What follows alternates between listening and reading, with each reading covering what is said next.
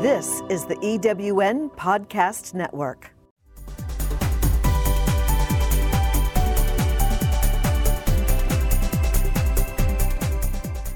Welcome to Prime Spark, the podcast that brings you conversations that inspire, celebrate, and empower women over 55. The second women's revolution is here, and it is time for us to fuel the spark that will ignite your way forward, illuminate your path, and reflect your gifts in the world. Now, here is your host for Prime Spark, Sarah Hart.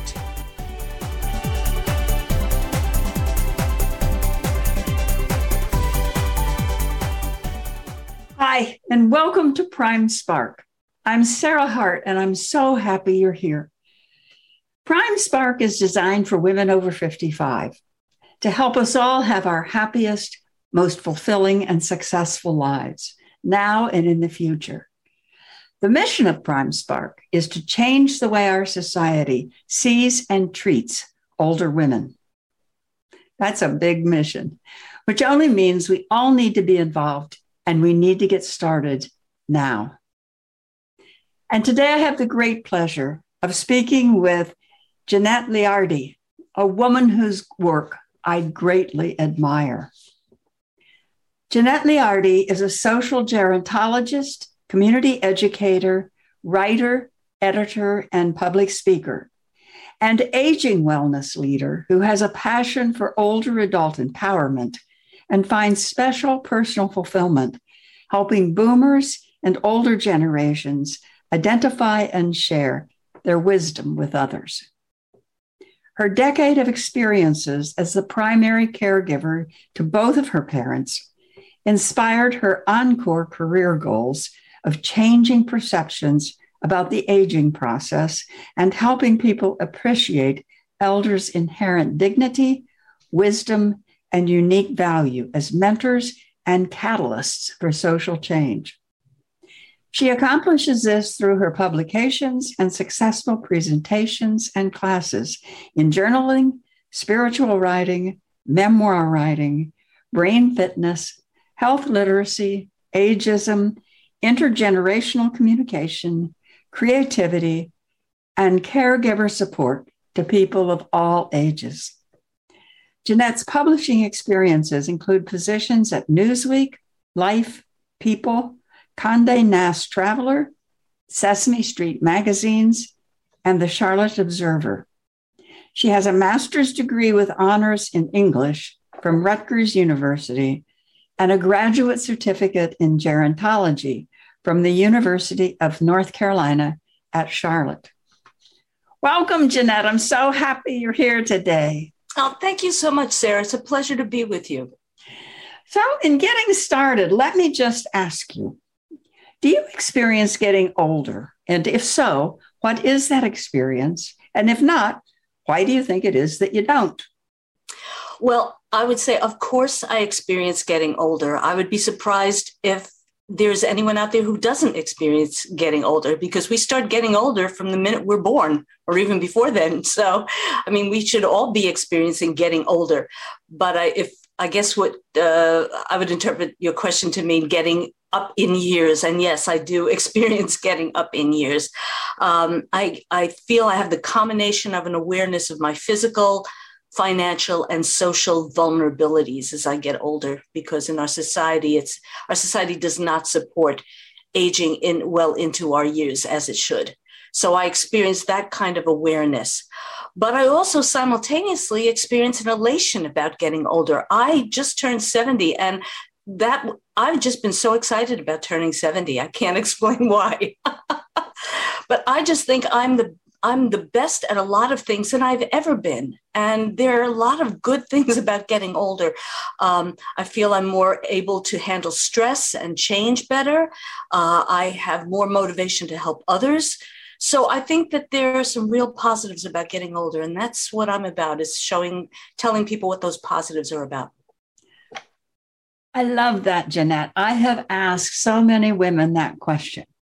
And I don't haven't kept track, but I would guess 90, 95% say the same thing you said.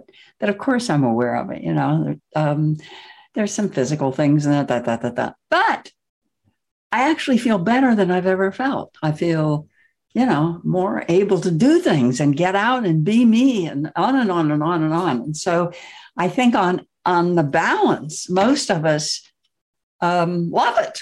Yeah. Um, you know, it's it's a it's a wild ride at this time in life. well, and that being said though, internally I also simultaneously feel much like I did all my life. I mean, inside my head, my personality, I feel I'm the same person.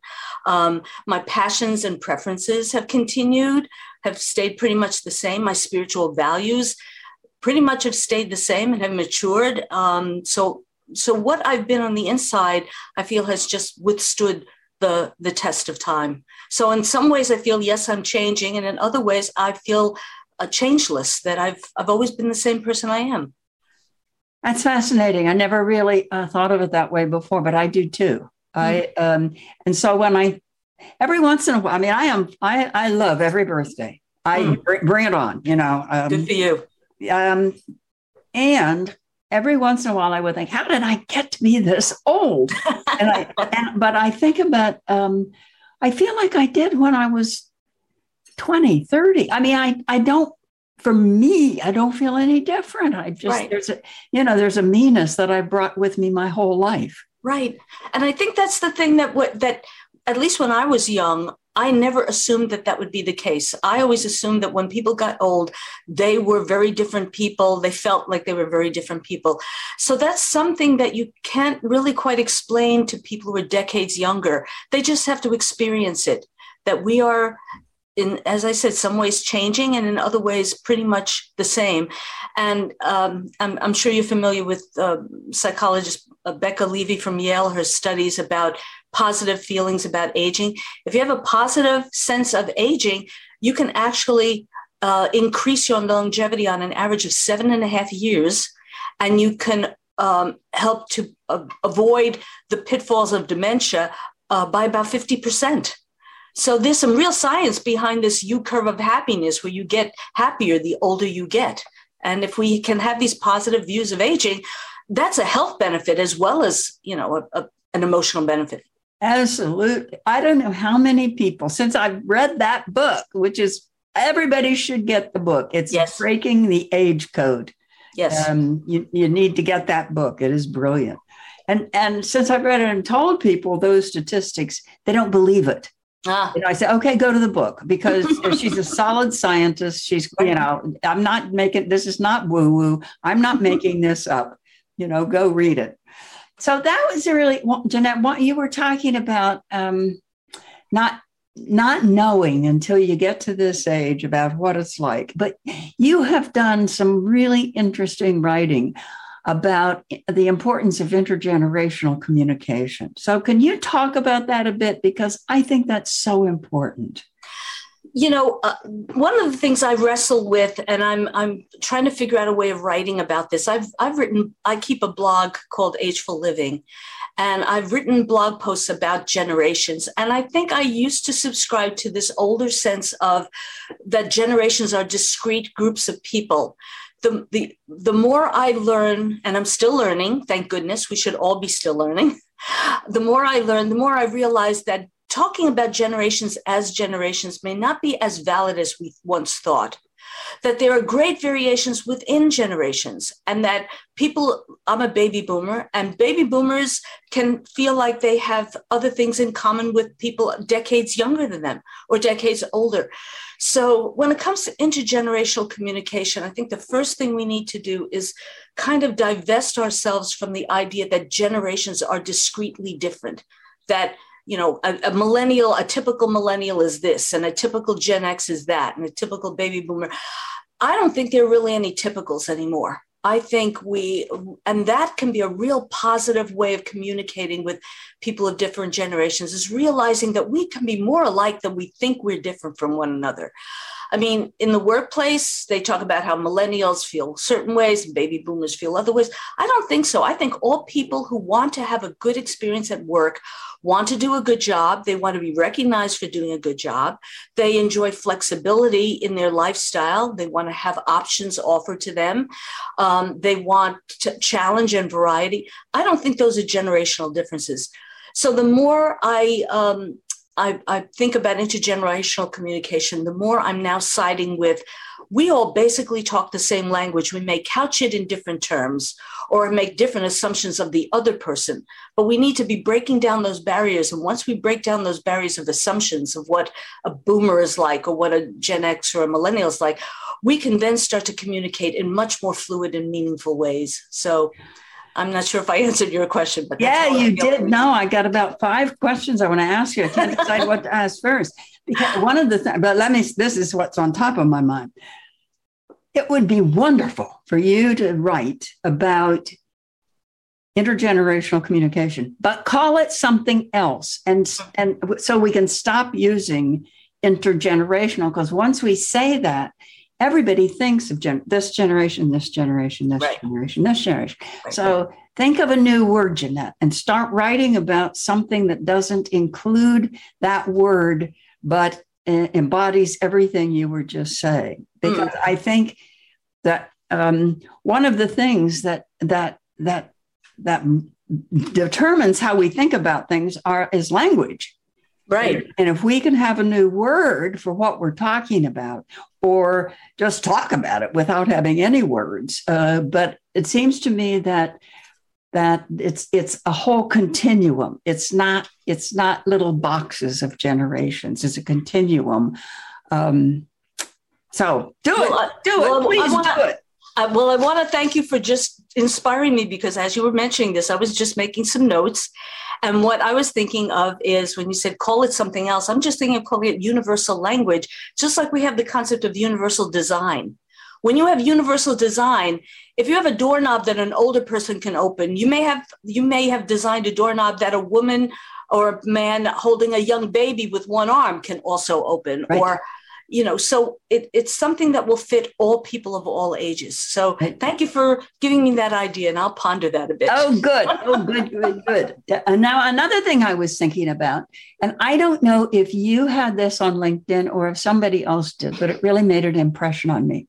It was a picture of little kids going to school on the hundred day or oh, something. oh gosh. Oh yeah. Oh, and yeah. i thought talk about the beginning of ageism. These kids were like six years old, uh, at oldest, as at would be six. They looked really young, and there they were dressed in old baggy clothes, and walkers and canes. And I'm thinking, give me a break. Yep, yep. Well, I've got news for you. Uh, ageism can be instilled in a child as young as three years old.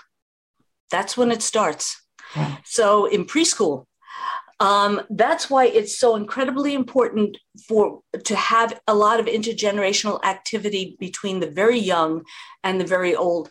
Um, I'll tell you two things. One is when we there are some preschools that are a- attached to retirement communities, and that can be a very positive thing, not only for the older people who want to still have relationships with very young kids, but they could be the role models. If a child has a, a really positive or realistic, let's say realistic model of an older person at a very young age, those kids don't really grow up to be ageist.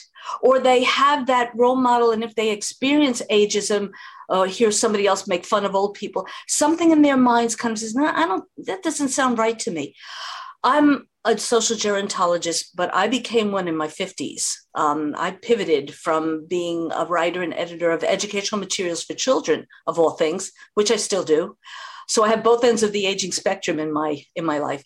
But um, but I was a caregiver to both my parents, and that's what made me want to. The challenges I faced and they faced, getting person centered care, made me decide after they were gone, if they had after they passed away, I want to study about gerontology. I want to study about aging because we treat older adults very poorly in this society. Well, anyway, so I was in my 50s. I went back to graduate school, but I was sitting in a class classes with 20 year olds who are in college studying to be, or, or graduate school studying to be gerontologists.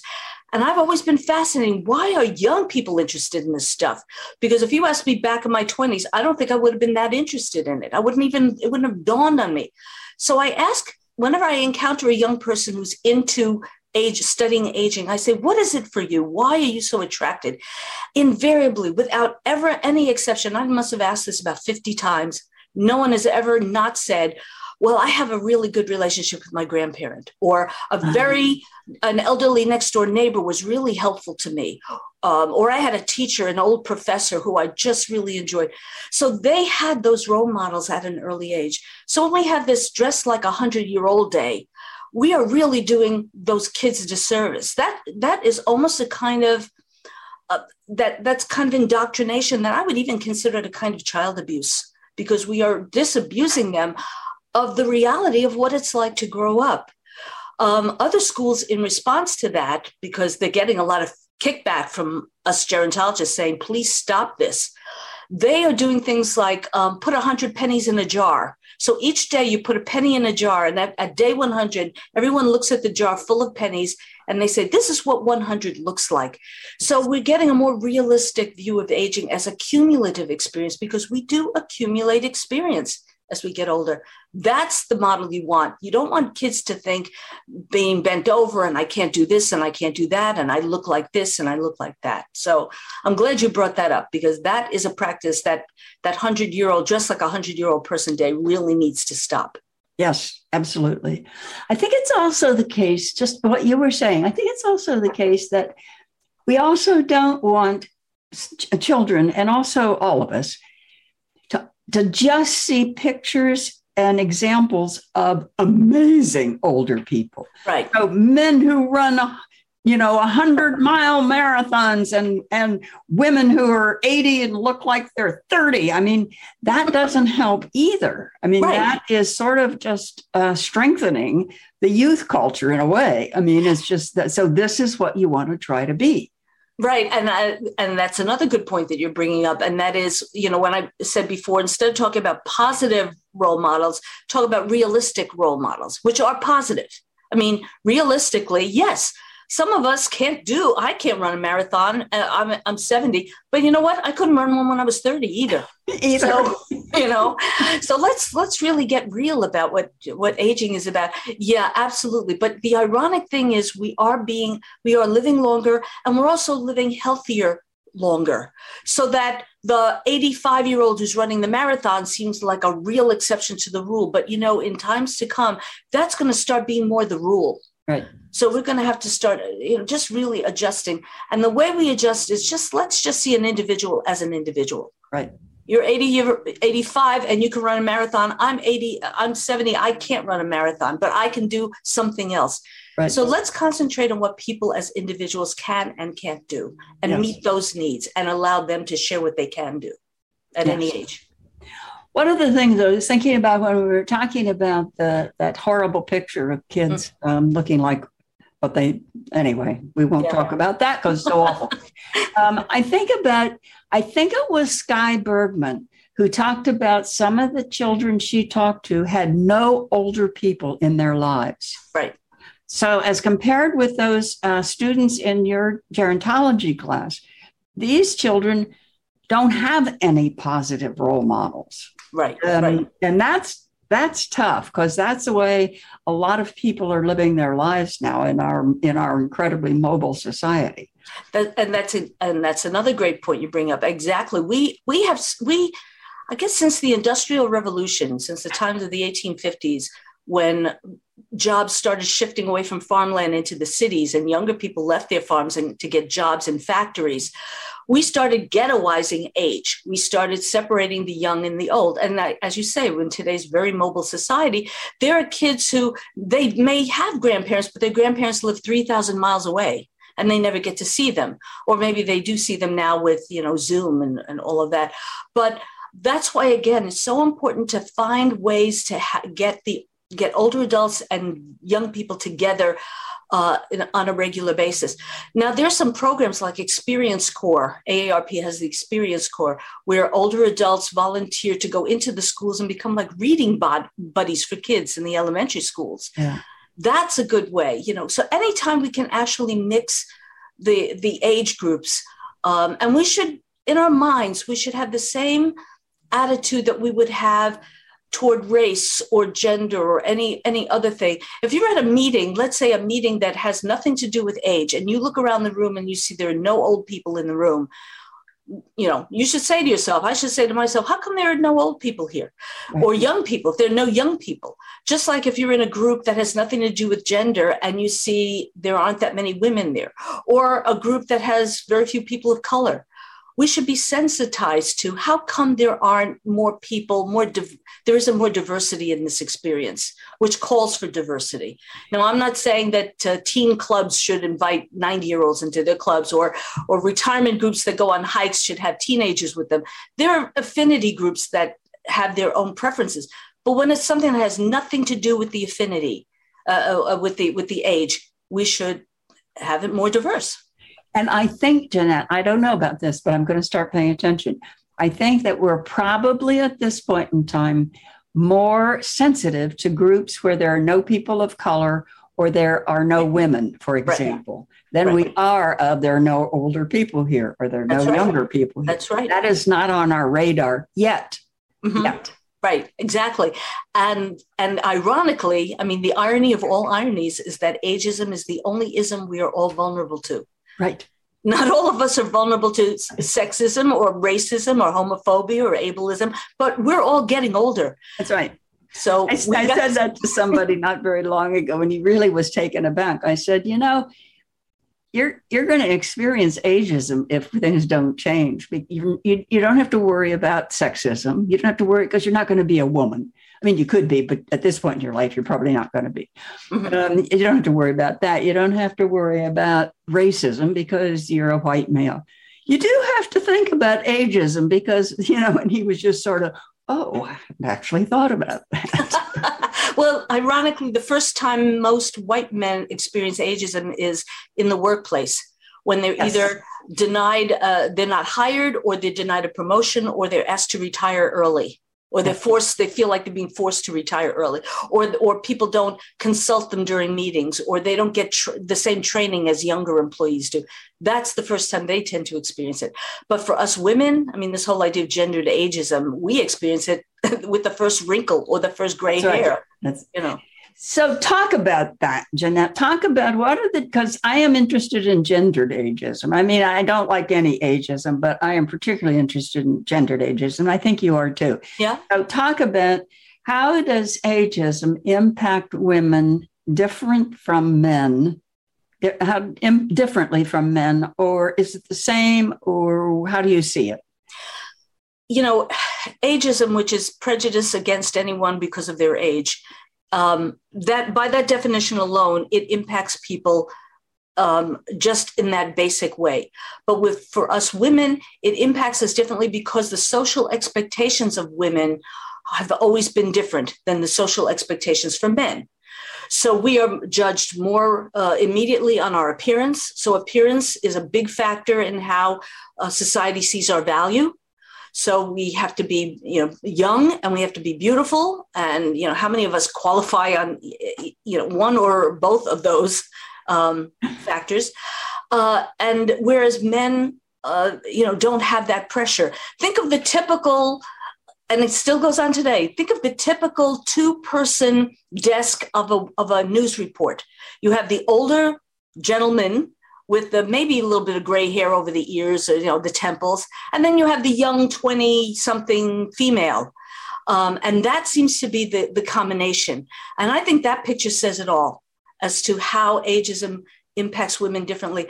Then the, because of that our our lives are um, are affected very seriously in terms of the fact that we still don't earn as much as men do. Yep you know, we I think now I don't know what the figure is, 88 cents on the dollar, maybe.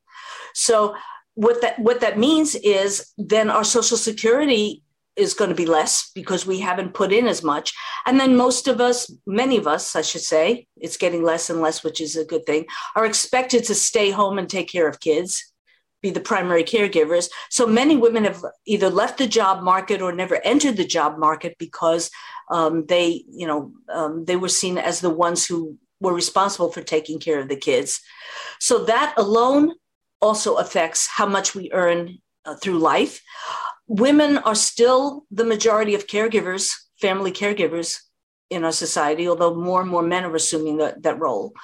So that intersectionality of gender and ageism And then again, we talk to intersectionality, this intersectionality with ableism as well.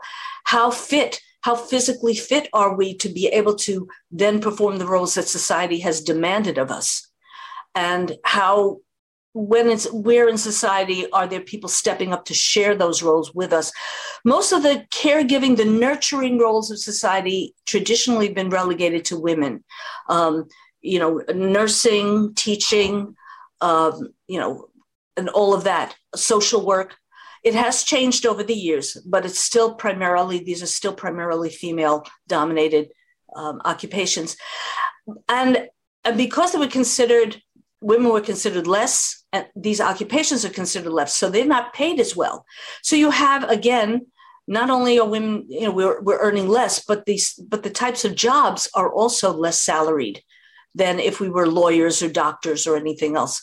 So that's how uh, ageism affects women um, you know more gendered ageism is, is a real um, is a is a real determinant of how well we age in our later years you have recently, um, at least I think it's recently, written about um, feeling invisible as you get older. Mm-hmm. Um, and I find that I found what you said fascinating about. I think that I think I'm remembering this correctly. That um, we're not invisible to ourselves. Right. Um, would you talk about that? I find that fascinating and especially in terms of the work that Becca Levy's doing. Mm. Well, um, what I meant by we're not invisible to ourselves is the fact that we are well aware that we are aging, that we are older people. And I'm saying we, as I said, I'm, I'm 70. So I'm talking about all, you know, people who, where, where we determine that we are an old person is an individual for each of us because age you know age is fluid and the concept of old is fluid. By the way at this point i, uh, I should mention that there was a study done in 2015 uh, where uh, i think it was about 100 people from ages 5 to 75 were asked how old is an old person?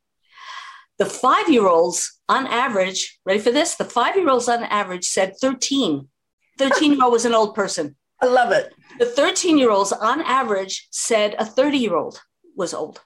A 30 year old on average said 50. And then people above the age of 50 seem to want to add 15 years to whatever age they were. you know, so the good news is that aging is a fluid concept. You know, in our minds, we all have different ideas of when is an old person. Um, but the bad news is no matter how old you are, somebody already thinks you're old. So so deal with it, you know, whatever way. Um, so I've just recently, I would say in the last couple of years, I started to actually accept calling myself an old person. I used to say I'm an older adult. Now I say I'm an old person. And I'm okay with that. So my that invisibility about being old is I can't I can't feel invisible to myself as an old person. I know I'm old. I know every morning when I wake up and my shoulders hurt me and my knees hurt and my eyesight is going and my hearing is not as great. So I know that stuff.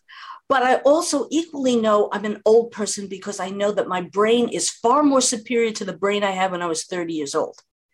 And so I know the ways in which I've changed. And that's what I mean about in terms of invisibility. We older adults, we know that we who we are.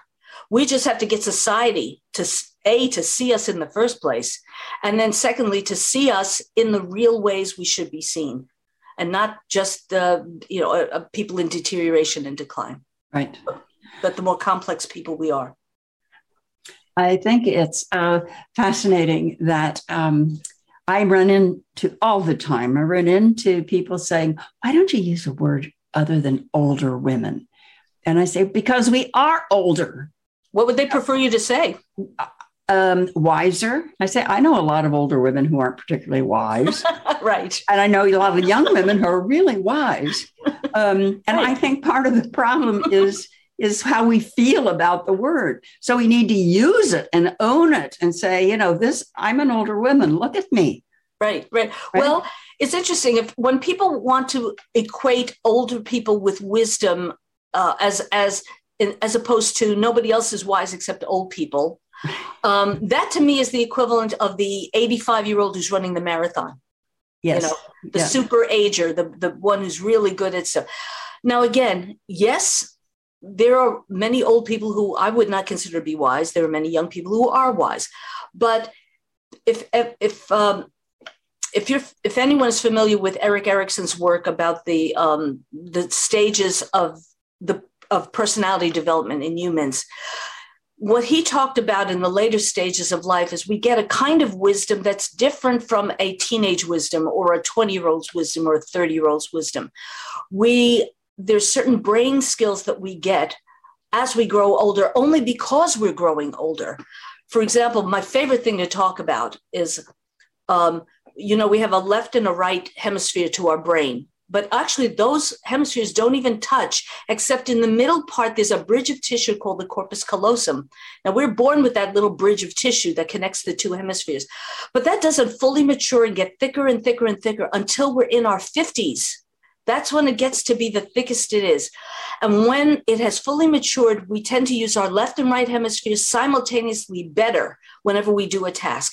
Young people's brains, when they're doing a task, of course they use both sides of their brain simultaneously, but but they tend to favor one side or another in doing a particular task. When we get older, our whole brain starts to work. Um, and as uh, uh, Gene Cohen, um, famous uh, gerontologist, geriatrician Gene Cohen said, it, it's as if we go from two wheel drive to all wheel drive. Our brains kick in. And so as we get older, we're able to perceive things from multiple perspectives. We empathize better. We can put ourselves in someone else's shoes because we've had more life experiences and our brains have allowed us to have that ability to see problems in more in more the, the complexity. So things aren't as black and white as when we were younger. The answers don't come as quickly to us because we tend to want to deliberate and say well maybe it's not just quite the case. It's not as clear cut as you think it is. So that's that's how we we mature as we get older. And i think this those brain skills that we get as we get older are just so wonderful to anticipate and that's what i would hope people of any age would start to anticipate getting older instead of dreading it can you imagine a little kid saying to a grandparent grandma grandpa i can't wait to have a brain like yours when i grow up that's the society i'm working for yes, I agree. I agree.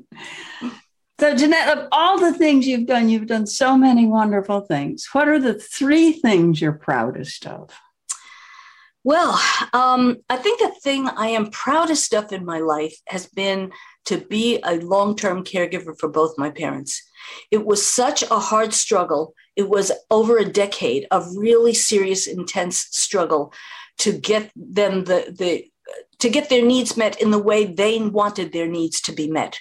So person centered care as opposed to institutional care. You know what what what providers thought we needed versus what my parents wanted and to and what they felt they needed. So I remember even thinking during those times of you know years of sleep deprivation and years of very high stress i thought to myself if i never do anything else in this life i've done this. And that to me has meant a lot to me. So i think being a caregiver has been one of the most uh, important things i've ever done and probably will ever do. Um, but also i feel i'm proud of being a catalyst for other people. I love turn you know connecting people to other people or to other ideas or to books and uh, or places or whatever. I love kind of lighting a spark and then stepping back and watching it happen. I've been a teacher a community educator a teacher all my life. And uh, my favorite moments in the classroom is when i literally disappear. When i'm i've done set the atmosphere and I give them whatever the situation is, and then they start working on it together. And I'm just stepping back and watching the sparks fly. That's a real joy in my life is to be a catalyst. I don't consider myself a teacher. I consider myself a facilitator. Um, and I guess the other thing I'm proudest of is being as creative as I've been. I've I've I've done lots of uh, different things um, on a creative in a creative way. I've written poetry and, and uh, essays. I've done paintings, I've made homemade gifts for people. I like to approach things creatively. Cre- creativity to me is like the um, it's the battery of my life. It's the spark, the engine of my life is to be creative. So those would be my three things. Oh, that's wonderful. That's wonderful. thank you. Thank you. Thank you. So we've come to the end of our time today, and um, I really want to thank all of you for being here. Please join us again. You can find out about Prime Spark podcasts on every major outlet. You can find out more about Prime Spark at www.primesparkwomen.com. Thank you so much to my guest, Janet Leardi. Where can people find you, Janet, if they're wanting, Jeanette, if, if they're wanting to find you? Well, my website is JeanetteLeardi.com. So let me spell that J E A N E T T E L E A R D I.com. And on my website, you'll see um, my Ageful Living blog under the Views and News tab. And I'm also on Twitter and I'm also on LinkedIn. So just Google my name and you'll find me. That's that is absolutely true because just before we came on, I googled Jeanette's name and all sorts of things came up. So it's J E A N E T T E L E A R D I, and you can find her easily online. So thank you for being with us. Take care. Spread tolerance and love. Bye bye.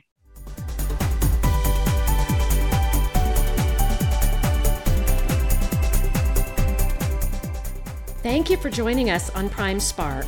With each episode, Sarah Hart brings you conversations that inspire, celebrate, and empower women over 55.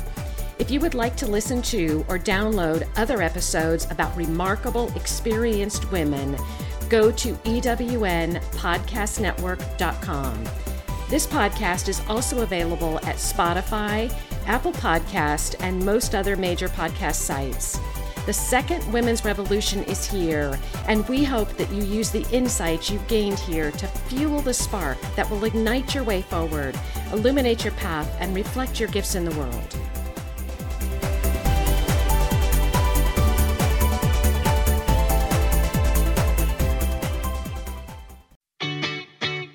Have you ever asked yourself this question? Why is it so hard to make a buck? I know I have. Hi, I'm Sandra Yancey, founder and CEO of eWomen Network. What I have discovered after going from the brink of bankruptcy to running a multi million dollar award winning business is this you can't build a million dollar dream hanging around minimum wage mindsets. My mission is 1 million women entrepreneurs generating $1 million in annual revenue. So here's what I've done I've created the mother of all entrepreneur success programs that you can access online on your time. It's called Monetize Me Now. It's a seven module online course that is 100% my success formula, covering mindset, mission, management, motivation, marketing, and measure.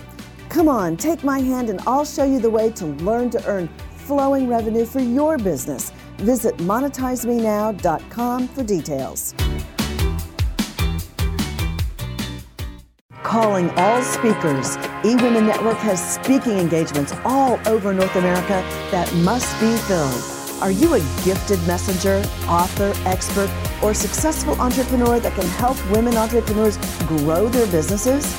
Our mission is to help 1 million fulfilled women each achieve $1 million in annual revenue. If you're a speaker that can help women prosper, go to eWomenNetwork.com and sign up as a pro member of our Speakers Network. That's eWomenNetwork.com. Thanks for listening. This is the EWN Podcast Network.